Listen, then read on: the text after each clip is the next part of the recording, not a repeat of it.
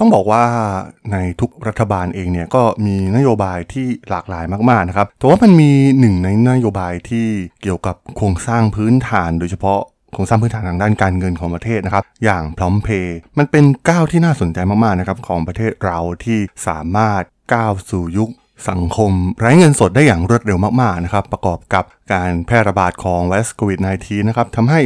นโยบายต่างๆที่เกี่ยวข้องกับการทำให้เป็นสังคมไร้เงินสดเนี่ยมันถูกตอบสนองจากประชาชนมากยิ่งขึ้นนะครับตอนนี้หลายคนเนี่ยสแกน QR Codeจ่ายเงินผ่านระบบพร้อมเพย์หรือว่าการโอนเงินผ่านธนาคารเนี่ยกลายเป็นเรื่องปกติไปแล้วนะครับทั้งเด็กทั้งผู้ใหญ่คนชราก็ใช้ระบบนี้กลายเป็นเรื่องปกติของประเทศไปเป็นที่เรียบร้อยคล้ายๆกับในประเทศจีนและถ้าวัดกันในระดับโลกเนี่ยประเทศไทยอยู่ในจุดไหนนะครับข้อมูลนี้มีความน่าสนใจนะครับจาก ACI Worldwide ที่วิเคราะห์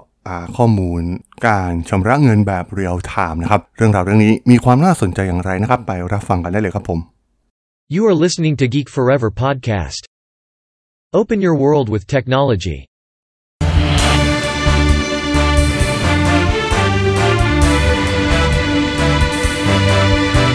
This is Geek Daily. สวัสดีครับผมดลธราดลจากดลบล็อกนะครับและนี่คือรายการ Geek Daily นะครับรายการที่จะมาอัปเดตข่าวสารวงการธุรกิจเทคโนโลยีและวิทยาศาสตร์ใหม่ๆที่มีความน่าสนใจนะครับวันนี้มาพูดถึงสิ่งที่เราใช้การกลายเป็นเรื่องปกติในทุกวันนี้นะครับเรื่องของการชำระเงินผ่านระบบพร้อมเพย์เองหรือว่าการโอนเงินผ่านธนาคารที่ไร้ค่าธรรมเนียมนะครับมันถือว่าเป็นการเปลี่ยนแปลงโครงสร้างพื้นฐานทางด้านการเงินที่มีความสำคัญมากๆนะครับต่ออนาคตของประเทศเรานะครับมันส่งผลต่อเศรษฐกิจโดยรวมของเรามากๆนะครับซึ่งจากการแพร่ระบาดของไวรัสโควิด -19 นะครับทำให้พฤติกรรมเหล่านี้ของเราเนี่ยกลายเป็นเรื่องปกติมากยิ่งขึ้นนะครับหลายๆคนที่ดูเหมือนมันยุ่งยากแต่ก่อนนะครับตอนนี้เนี่ยกลายเป็นผู้ใช้งานเป็นเรื่องปกติไปเป็นที่เรียบร้อยแล้วนะครับโดยเฉพาะเราคนสูงอายุต่างๆเนี่ยก็ใช้การสแกน QR Code เหล่านี้เนี่ยแทบจะกลายเป็นเรื่องปกตินะครับซึ่ง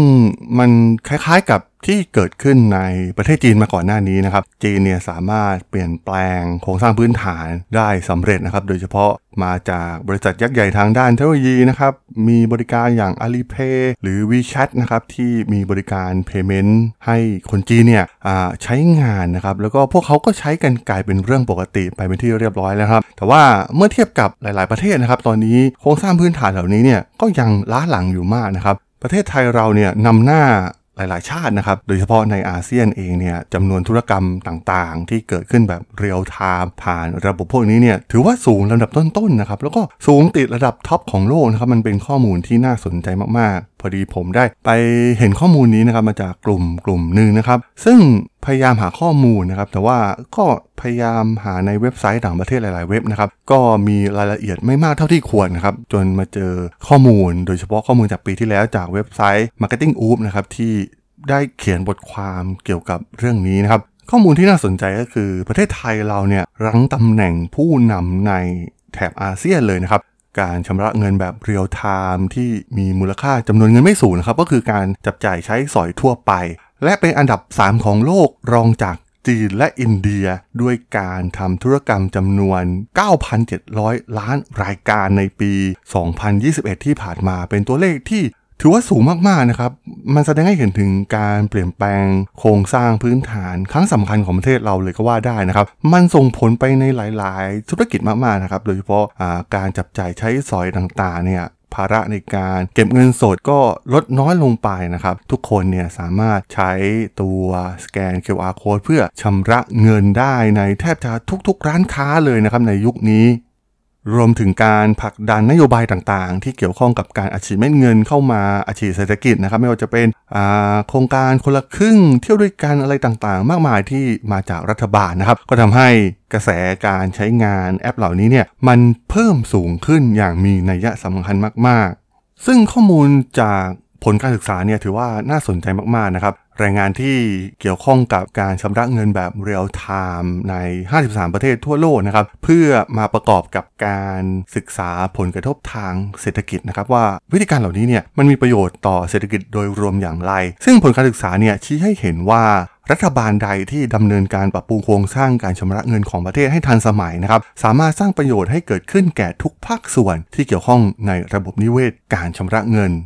ทั้งผู้บริโภคและองค์กรธุรกิจนะครับได้รับประโยชน์จากบริการชำระเงินที่รวดเร็วราบรื่นและก็มีการเชื่อมต่อกันอย่างทั่วถึงนะครับในขณะที่สถาบันการเงินเนี่ยสามารถพัฒนาธุรกิจเพื่อรองรับอนาคตท่ามกลางสภาพการแข่งขันที่รุนแรงนะครับด้วยการปรับปรุงการดำเนินงานให้ทันสมัยโดยอาศัยข้อมูลต่างๆที่เกิดขึ้นเป็นตัวขับเคลื่อนและใช้ระบบการประมวลผลในข่าวเป็นหลักส่วนทางภาครัฐเองเนี่ยก็สามารถกระตุ้นการขยายตัวทางเศรษฐกิจนะครับลดขนาดของระบบเศรษฐกิจใต้ดินและสร้างระบบการเงินที่เป็นธรรมมากขึ้นสำหรับทุกคนเราจะเห็นถึงข้อมูลที่ผลการศึกษาที่ออกมาเนี่ยถือว่าเป็นสิ่งที่น่าสนใจนะครับเพราะว่า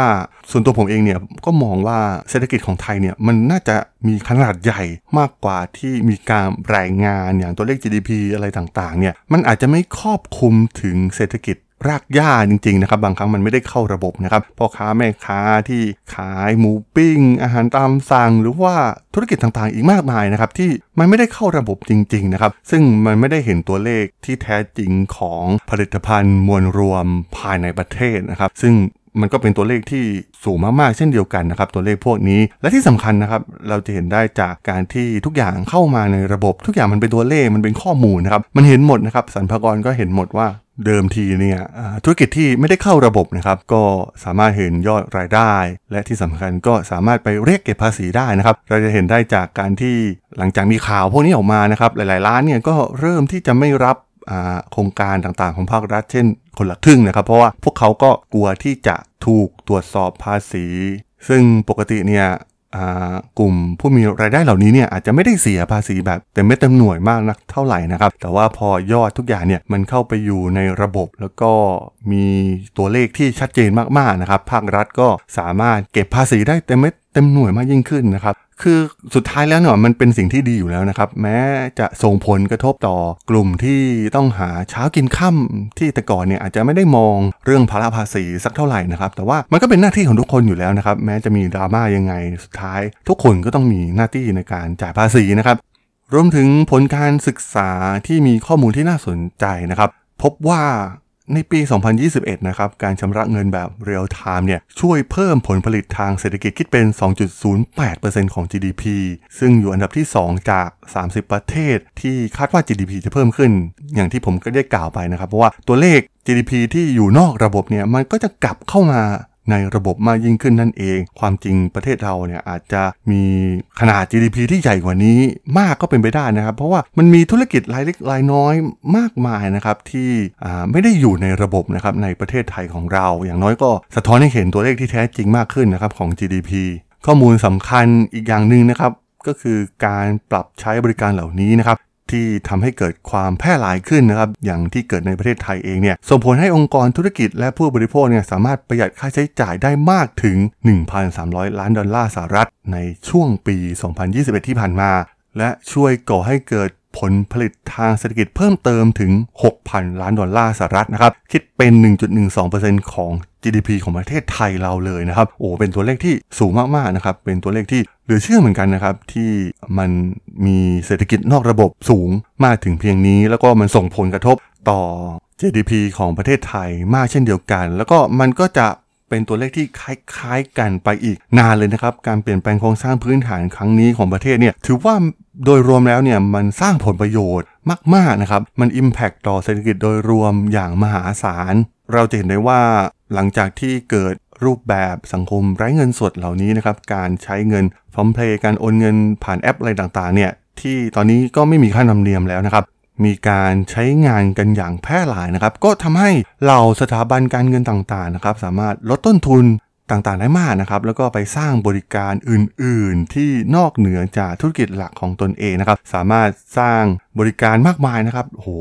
ที่เราเห็นผ่านแอปที่เกิดขึ้นกับแอปธนาคารนะครับหลายๆธนาคารเนี่ยก็มีการปรับปรุงแอปให้สามารถเพิ่มฟีเจอร์บริการต่างๆเพิ่มขึ้นมาอีกมากมายเลยทีเดียวนะครับซึ่งทั้งหมดทั้งมวลนะครับก็ ต้องชื่นชมนะครับคนที่ผลักดันนโยบายนี้ให้เกิดขึ้นจริงแล้วก็สร้างกลายเป็นโครงสร้างพื้นฐานที่ค่อนข้างแข็งแกร่งมากๆนะครับอาจจะมีระบบร่มบ้านนะครับโดยเฉพาะพร้อมเพย์เนี่ยก็ถือว่าระบบค่อนข้างเสถียรในระดับหนึ่งนะครับซึ่ง